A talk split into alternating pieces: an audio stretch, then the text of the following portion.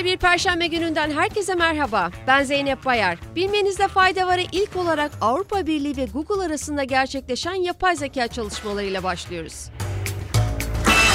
Avrupa Birliği Komisyonu ve Google, yapay zeka alanında çalışan bütün şirketlerin katılımıyla alana yeni kurallar getirecek bir anlaşma üzerinde çalışacaklarını duyurdu.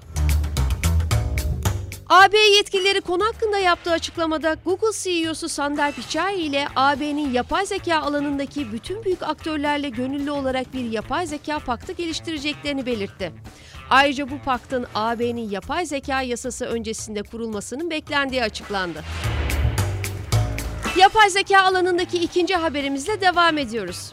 Grafik ve medya yazılım şirketi Adobe, fotoğraf düzenleme yazılımına bu yılın sonlarında yapay zeka destekli Generative Fill özelliğinin geleceğini duyurdu.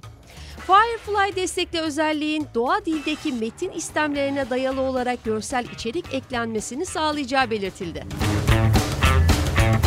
Twitter'ın sahibi Elon Musk ses getiren açıklamalarına bir yenisini daha ekledi.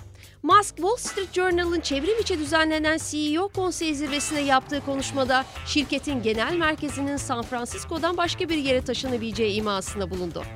Musk sahibi olduğu otomobil şirketi Tesla'nın genel merkezini de 2021 yılında Kaliforniya'dan Teksas'a taşımıştı.